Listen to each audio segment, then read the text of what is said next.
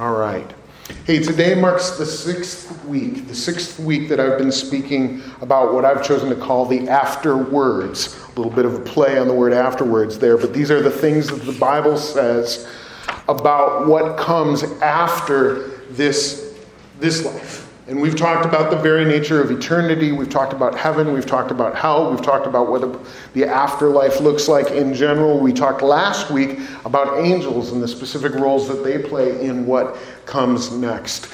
The reason that I decided to preach this series of sermons is that I have become increasingly aware of how much people struggle with these questions, especially during times of loss.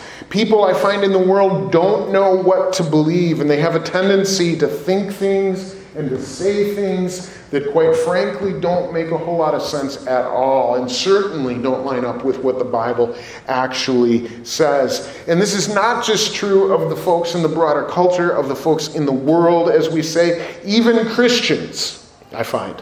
Even Christians are often overwhelmed and confused by the prevailing thoughts of the broader culture, the world around us. And we need from time to time to be reminded of what the Bible actually says. Amen?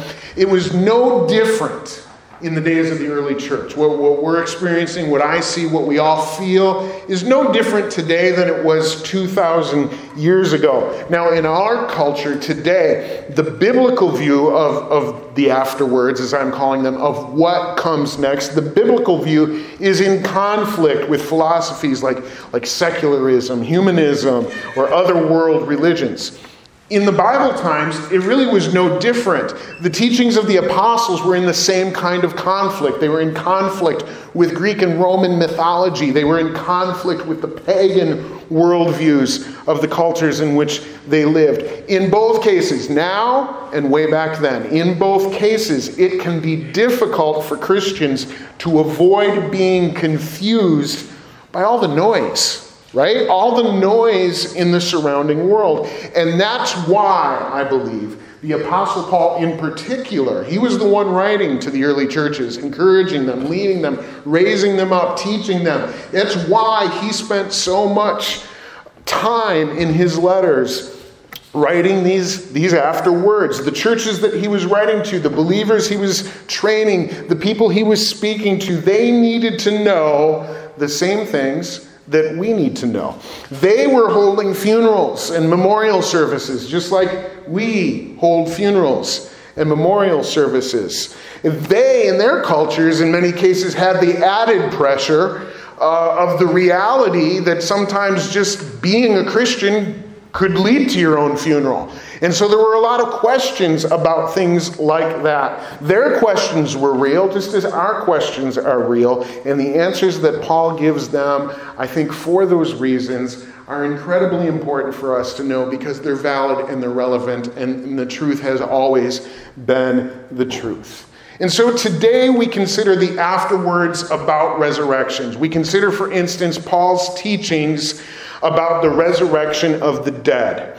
Jesus had taught his followers that he would return at the end of time, and that when that happened, those who had died in faithfulness to him would be resurrected to live with him forever. Those were the teachings of Jesus. Now, Paul goes into greater detail on that issue, especially, and this is where we're going to start off today, in his first letter to the, uh, to the Christians living in the city of Corinth. So in your Bibles, in 1 Corinthians chapter 15, beginning in verse 36, you can read this. Paul writes, When you put a seed into the ground, it doesn't grow into a plant unless it dies first. And what you put in the ground is not the plant that will grow, but only a bare seed of, of wheat or whatever you're planting. Then God gives it the new body he wants it to have. And then a few lines later, he picks up on this thought again. He says in verse 42 It's the same way with the resurrection of the dead. Our earthly bodies are planted in the ground when we die, but they will be raised to live forever. Our bodies are buried in brokenness, but they will be raised in glory. They are buried in weakness, but they will be raised in strength. They are buried as natural human bodies, but they will be raised as spiritual bodies. For just as there are natural bodies, there are also spiritual bodies. So let's start right there. I want to start with that last line. It's really, really important, and we can't even, I think, talk about resurrection and what that means until we first get this part of what the Bible is trying to teach us. How many times, how many times have we heard people say something to the effect of, well, the soul is really the eternal part of who we are? Or people say things like, well, even after we're gone, our spirit lives on. Do you know that there's even experimental work being done in the, in the fields of, of various sciences that are trying to download an entire human conscience onto a supercomputer?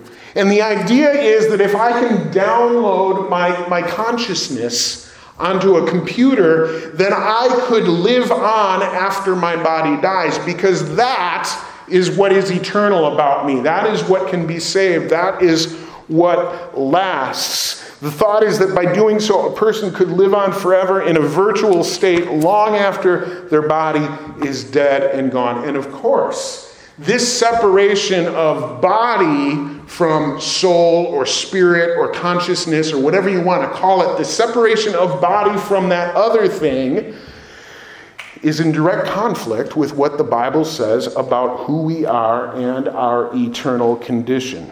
It's a very important distinction, and I think we have to start there. The Bible assures us that God has promised a bodily resurrection.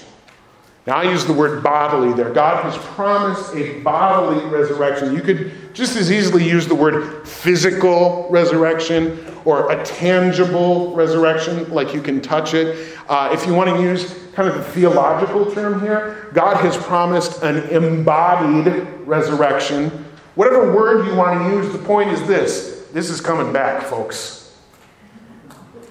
Fasten your seatbelts. This, it's coming back.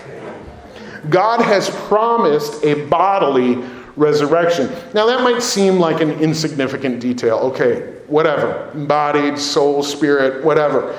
Not important. As long as I get to live forever, I get to live forever, right? It might seem like that's not the most important thing in the world but it has really, really important implications for how we understand God. God designed your body.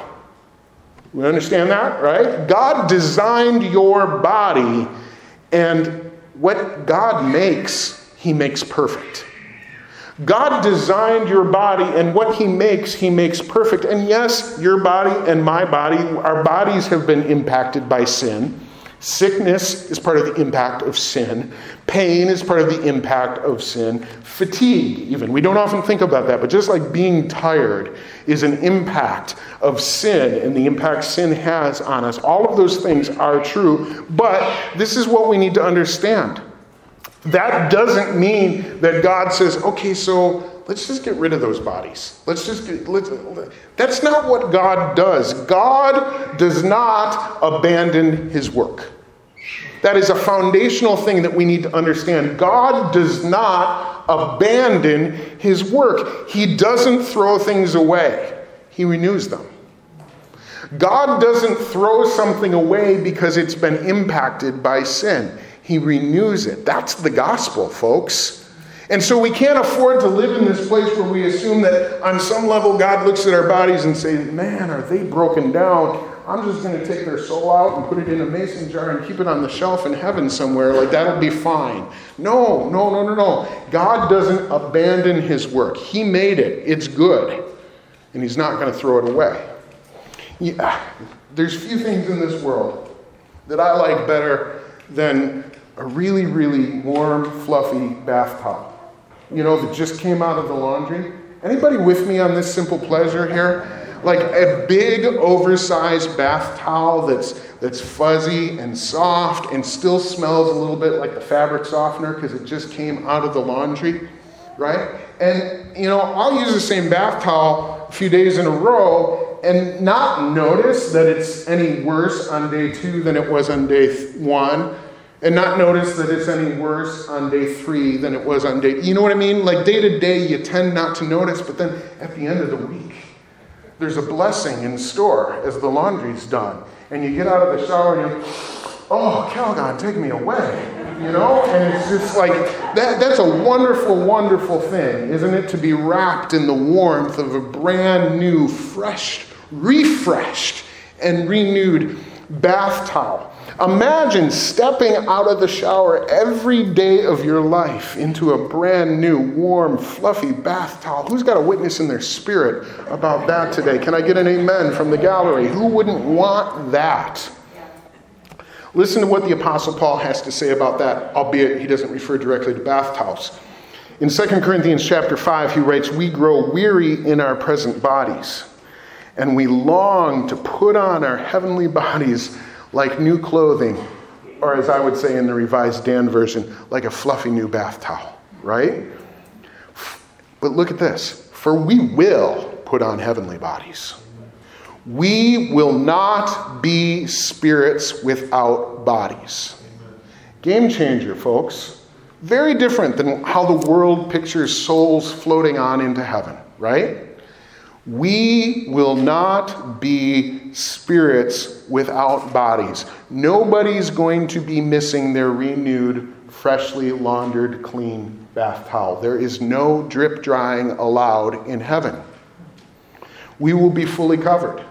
We will be fully covered with renewed physical bodies, bodies that look and function according to God's perfect design for them. And like I said, this is a really important truth because a future without a body would mean that sin had been at least partially successful in its mission to destroy us.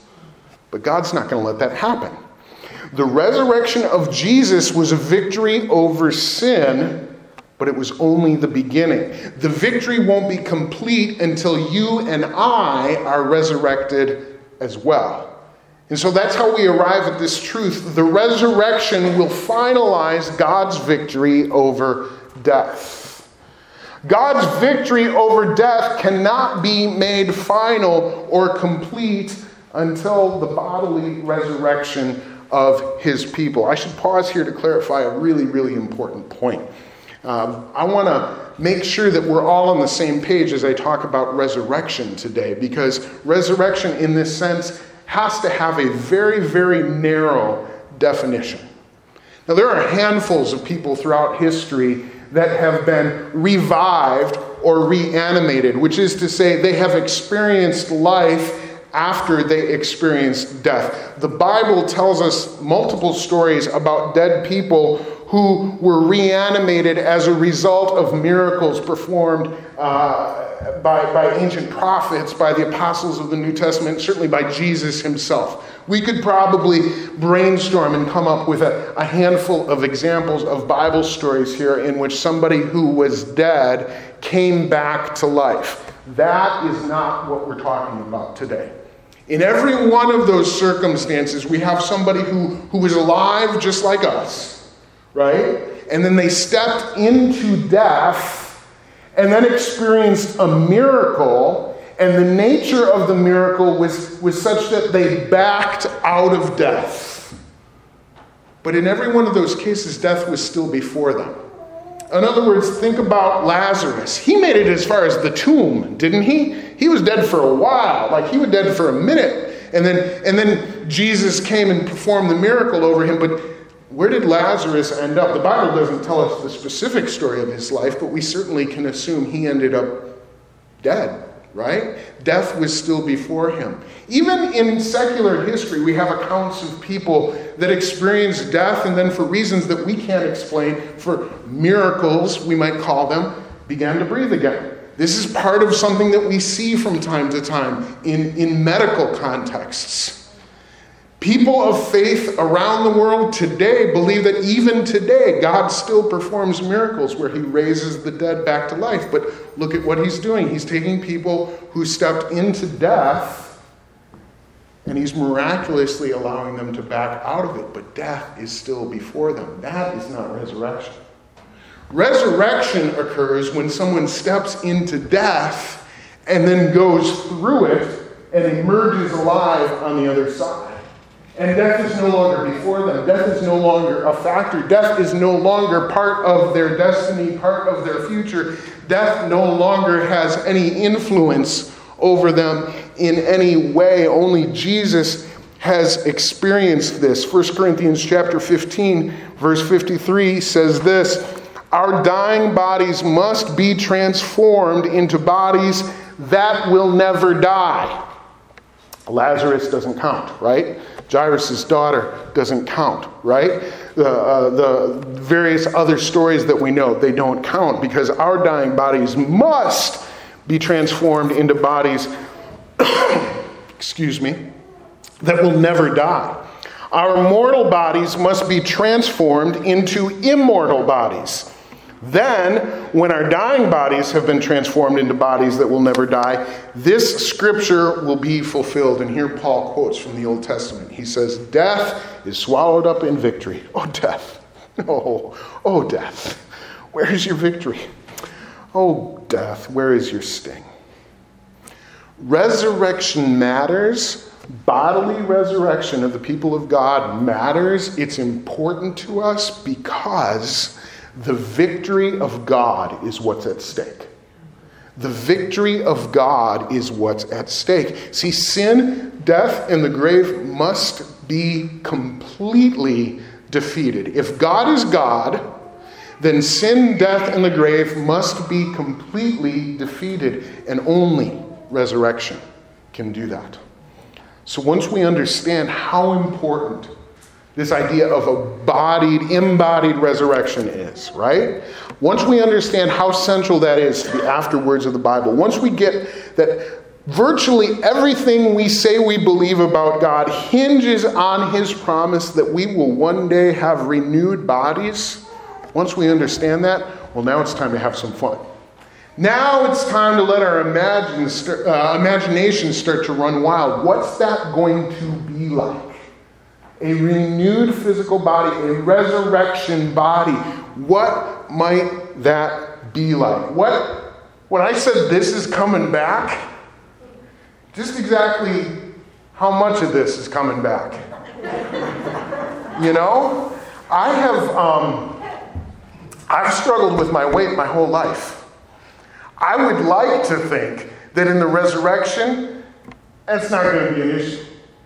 You know what I've noticed? I've noticed that these days, every time I go to the barber, it takes a little less time. I would like to think that perhaps in eternity that's not going to be an issue. And I think every one of us could probably come up with, with a few things about our bodies that we would think, you know, Lord, if we're going to renew this whole thing, I got a few suggestions for you.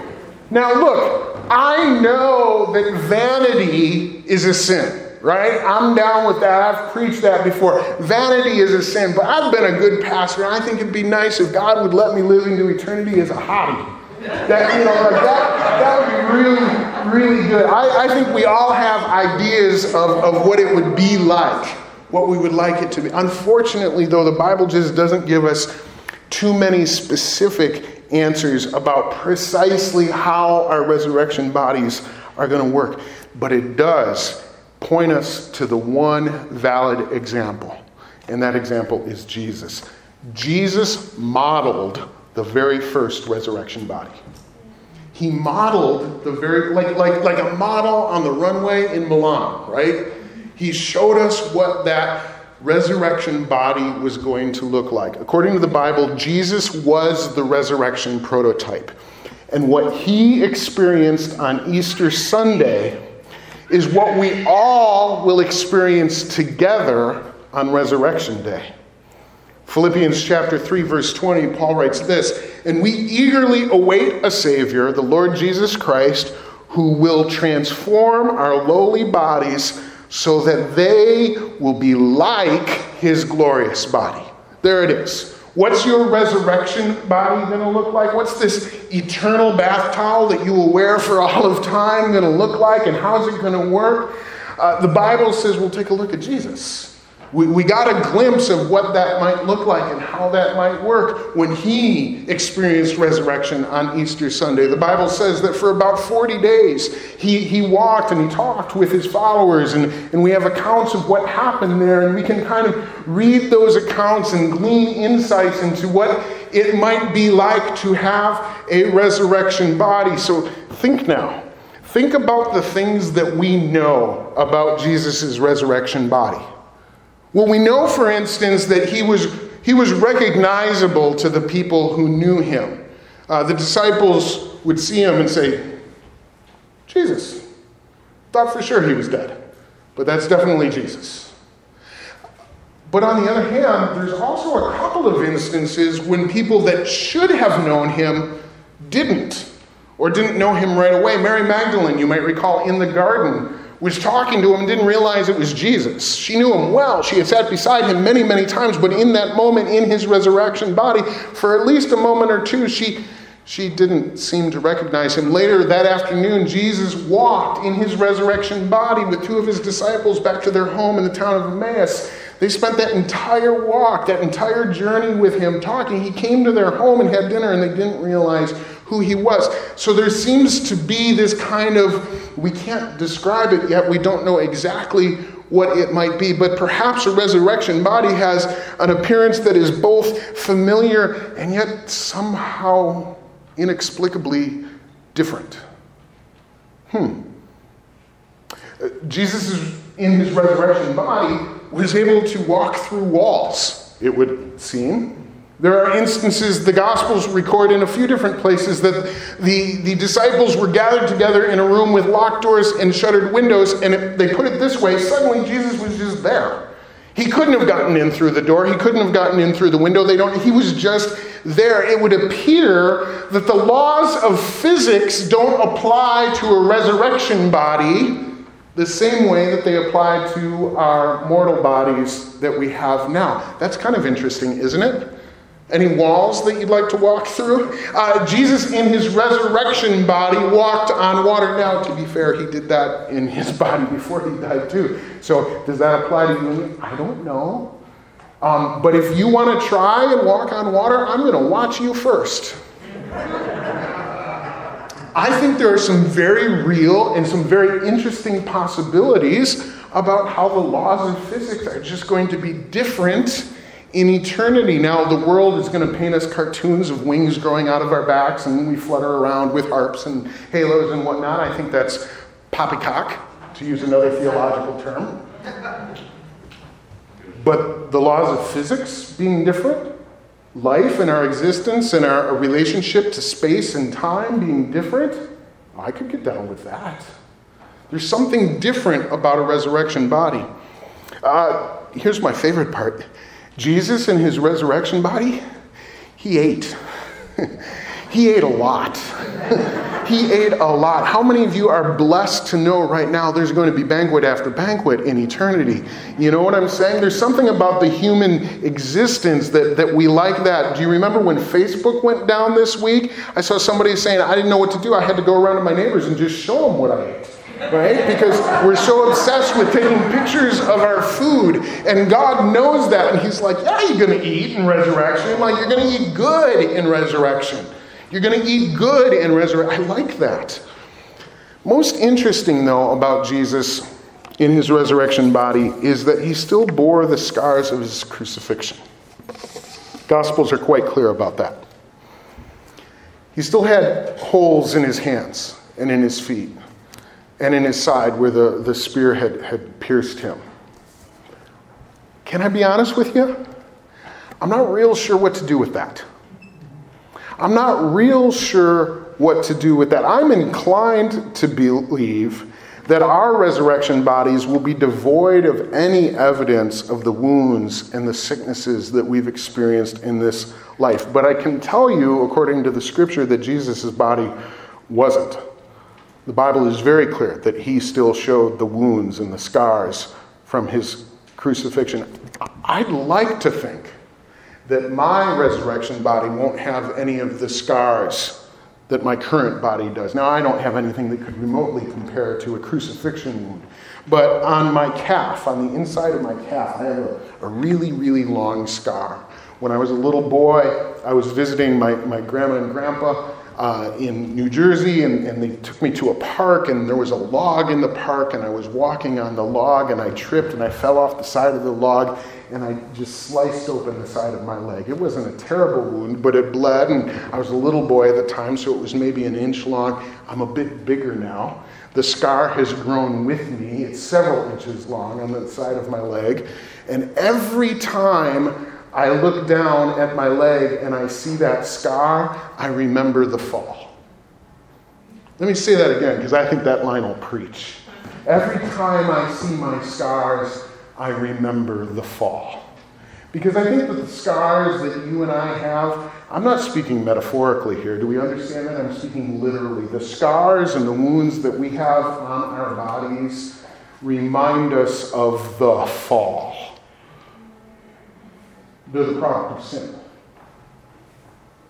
But the scars that Jesus bore are the product of victory. Maybe, do you see I'm not behind the pulpit here? I'm not just preaching, or I'm not preaching, I'm just talking here. Maybe, maybe our scars aren't going to be there because they're a product of the fall. Maybe his were there because they were the product of the victory. I don't know. I'm just speculating. But when that day comes, Take a moment to check yourself over. I'm going to be curious to see what, what scars are there, what wounds are there. Is, is it just the crucifixion, or, or will there be? Will there be uh, memories? Will there be remembrance of some of the other things? I just don't know for sure. But what I am confident of is that none of the things, I want you to hear me here, None of the things that have physically held us back in this life will have any power over us in our resurrection bodies. If I have to walk through eternity with a scar on my calf from when I fell off that log when I was a little boy, I'm going to be fine with it. That's going to be okay. None of the things that have limited us in this life physically will have any power or authority over us in the next life in our resurrection bodies. I want to tell you a story that I told uh, at my dad's funeral a couple of years ago. I know a lot of you were there, so please bear with me if this is something you've heard before. I'm going to try and tell it a bit more succinctly, but I think it really, really applies to this. Most of you that knew my dad, you, you, you, knew that he had lived the last 12 years of his life with the debilitating effects of a massive stroke that he had had.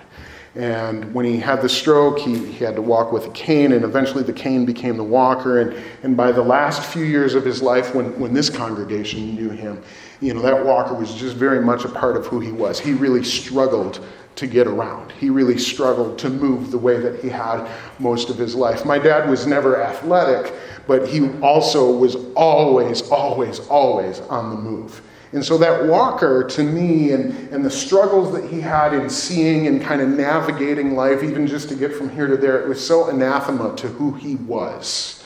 It was so different. About two weeks before my dad passed away, uh, and we did not know that he was going to pass away. But about two weeks before that happened, I had a dream one night. It was a very, very vivid dream. And in the dream, I was in the house that I had grown up in, in my childhood home.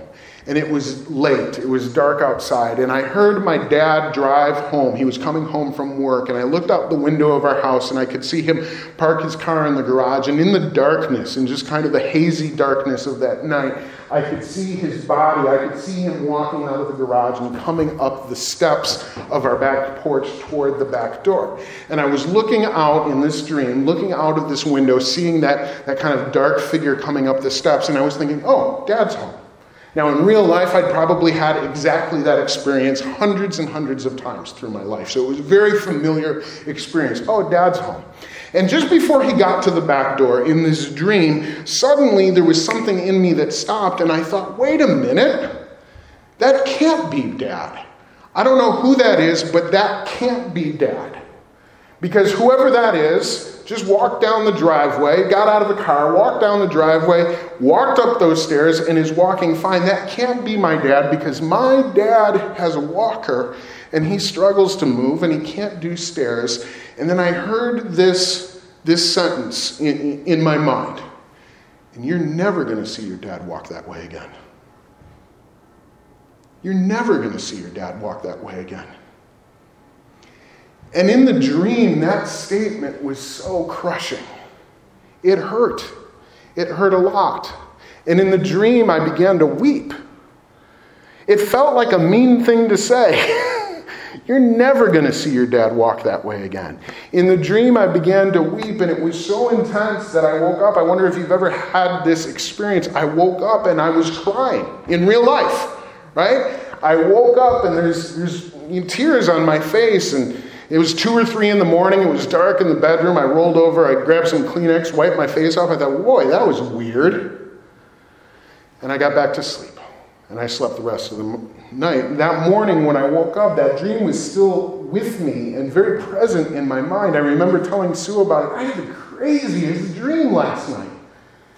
And the dream culminated in that, in that statement You're never going to see your dad walk that way again for several days, for a couple of weeks. That just stayed with me. I couldn't stop thinking about it. I couldn't stop thinking, you're never going to see your dad walk that way again. And I believed it. I was like, yeah, that stinks. I began to think about how much, I mean, 12 years, I've gotten used to his condition, right? I thought I had. But I remember in that period of time really thinking about how much I just hated that walker. How much I hated seeing him struggle. How much I hated seeing him different than, than the dad I knew growing up. And then, as I said, about two weeks later, I got a call from mom. He had fallen in the home. She had called 911 and he was being taken to the hospital. We didn't know it quite yet, but he fell because he was having that last stroke that was going to take his life. And so we arrived at the hospital, and within a couple of hours, we were made aware of the fact that he was going to be leaving. And so he was put into a room. He was drifting out of consciousness. The family gathered. And in the darkness of that hospital room that evening, we just gathered around and waited for him to breathe his last.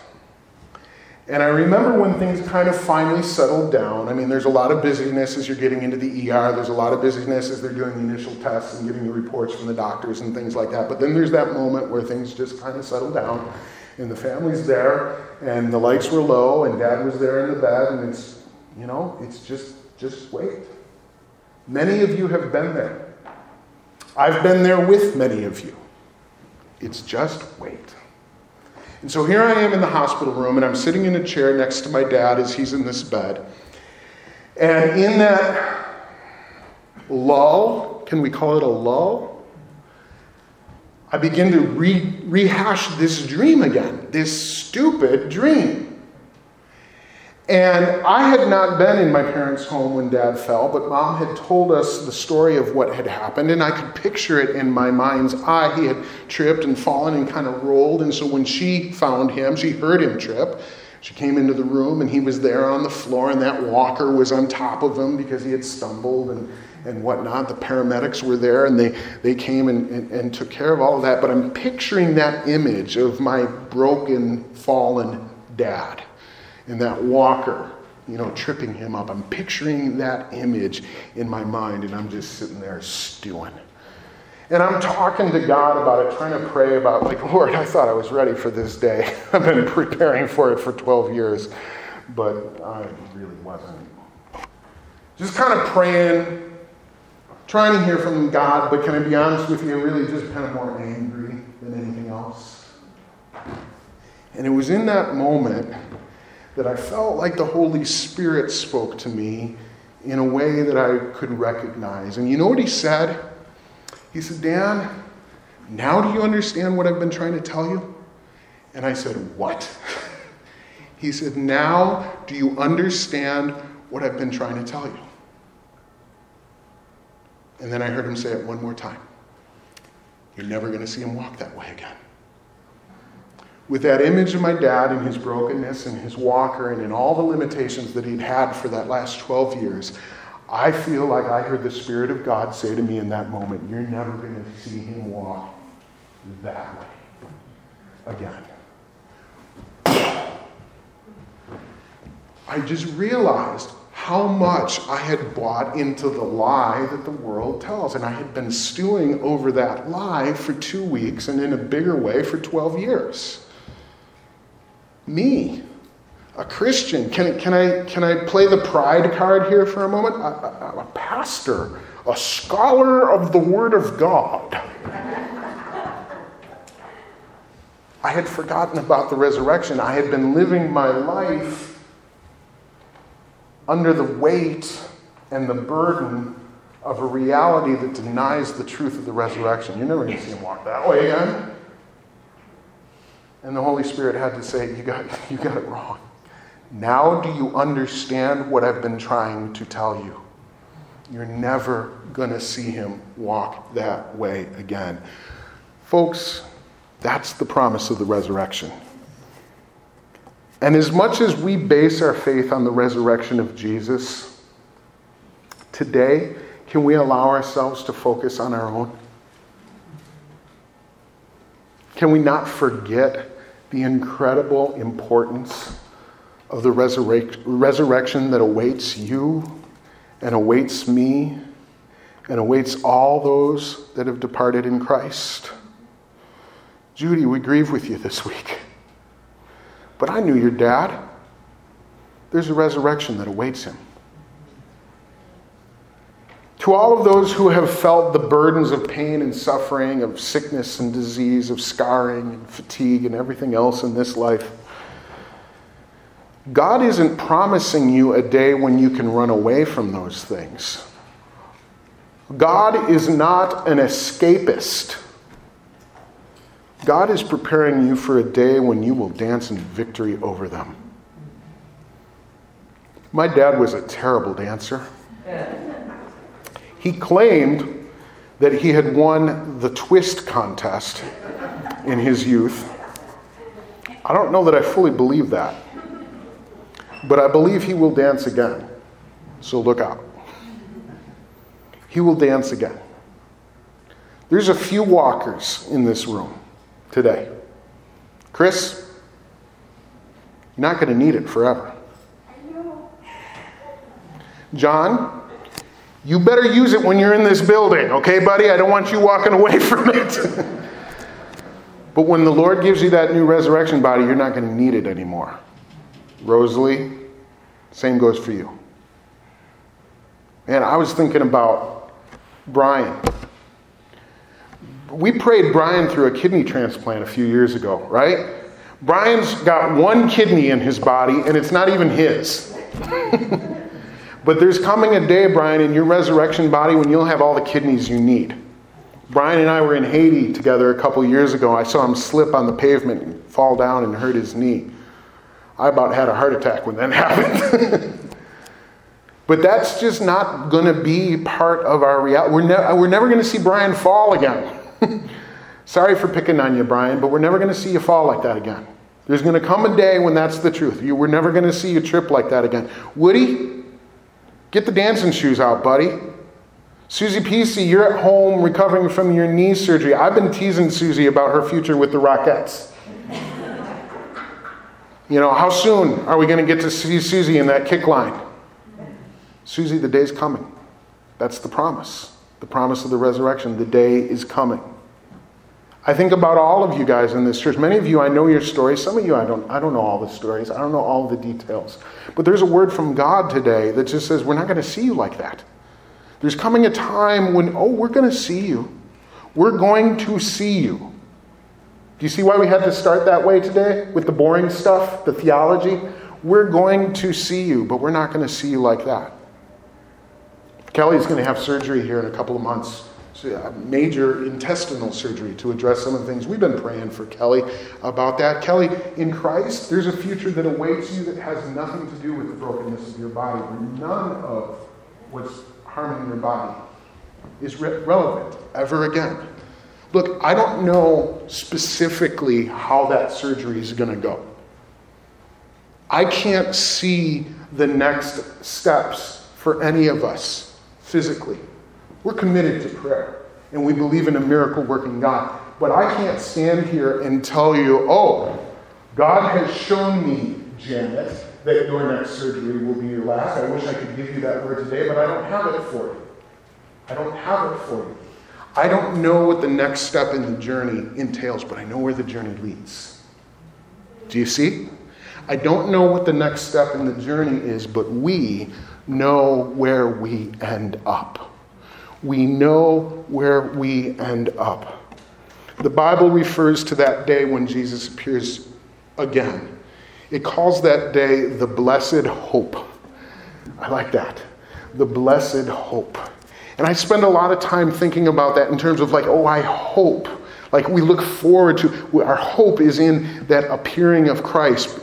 The tendency is to think, because whew, ride's over, everybody get off, right? But I think, I think there's something greater than that in the hope. How many times over the last couple of weeks have you heard me say, the truth is always better than what we thought? The truth is always better than what we thought. See, I think there's something greater in that hope, greater than our, our desire to say, boy, I just, I'm ready to be done. I'm tired and I'm ready to be done. I think there's a greater promise in the blessed hope of Jesus. I think the promise of the resurrection is that hope. I think the promise of the resurrection is that blessed hope. I think, as the Bible says, the trumpet will sound and we shall behold him but then we're going to look over and be like, is that Christine doing the Charleston? Like, you know what, what? That's the blessed hope. I can't wait to be with my church family in eternity. I can't wait for you all to remind me that maybe some of it did come back, right? I can't wait what's going to come back and what's not going to come back. That's the problem. I can't wait to see what that's going to be like. I've said this a few times. I'm borrowing from one of my favorite authors here. We have signposts that point us into a dense fog. We know where we're headed. We can't always see the details, but folks, someday we're going to see. And that, I'm, hope, I'm hoping in that. I'm hoping in that. I'm looking forward to that day. And look, I didn't know when we came in today that we would have, um, you know, Judy went through loss this week. Anna shared with me that she went through loss, lost her father a couple of weeks before. I didn't know that that was going to be the case today. On any given Sunday, there's going to be loss and there's going to be pain and there's going to be scar and there's going to be wounds and there's going to be hurt and it's going to be just tired. Like these earthly bodies are wasting away, aren't they? But God doesn't throw away.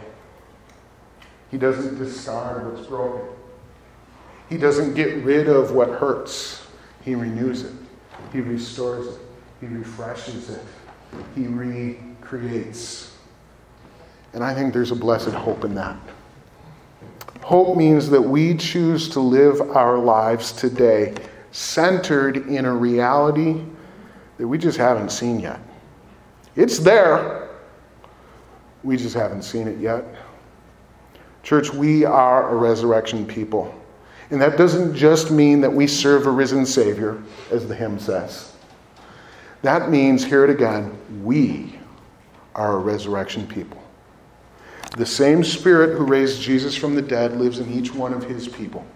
And today, that Spirit invites and empowers each of us to live according to that truth. Would you pray with me? Father, we thank you. We thank you that you are a miracle working God. We thank you that you are restoring, recreating God. We today, with hearts full of divine hope, set our eyes on the promise of new creation. In this life, we struggle against cancer. We hate cancer.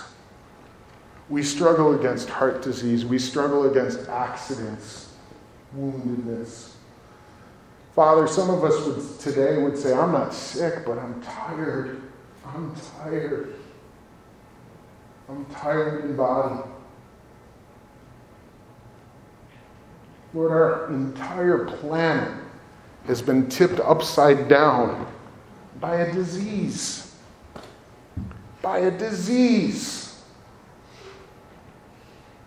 And we, your people today, live in the light of a promise that says, There is coming a day when we will be clothed in freshness, we will be clothed in glory, we will be clothed in strength, and disease will have no say in the matter.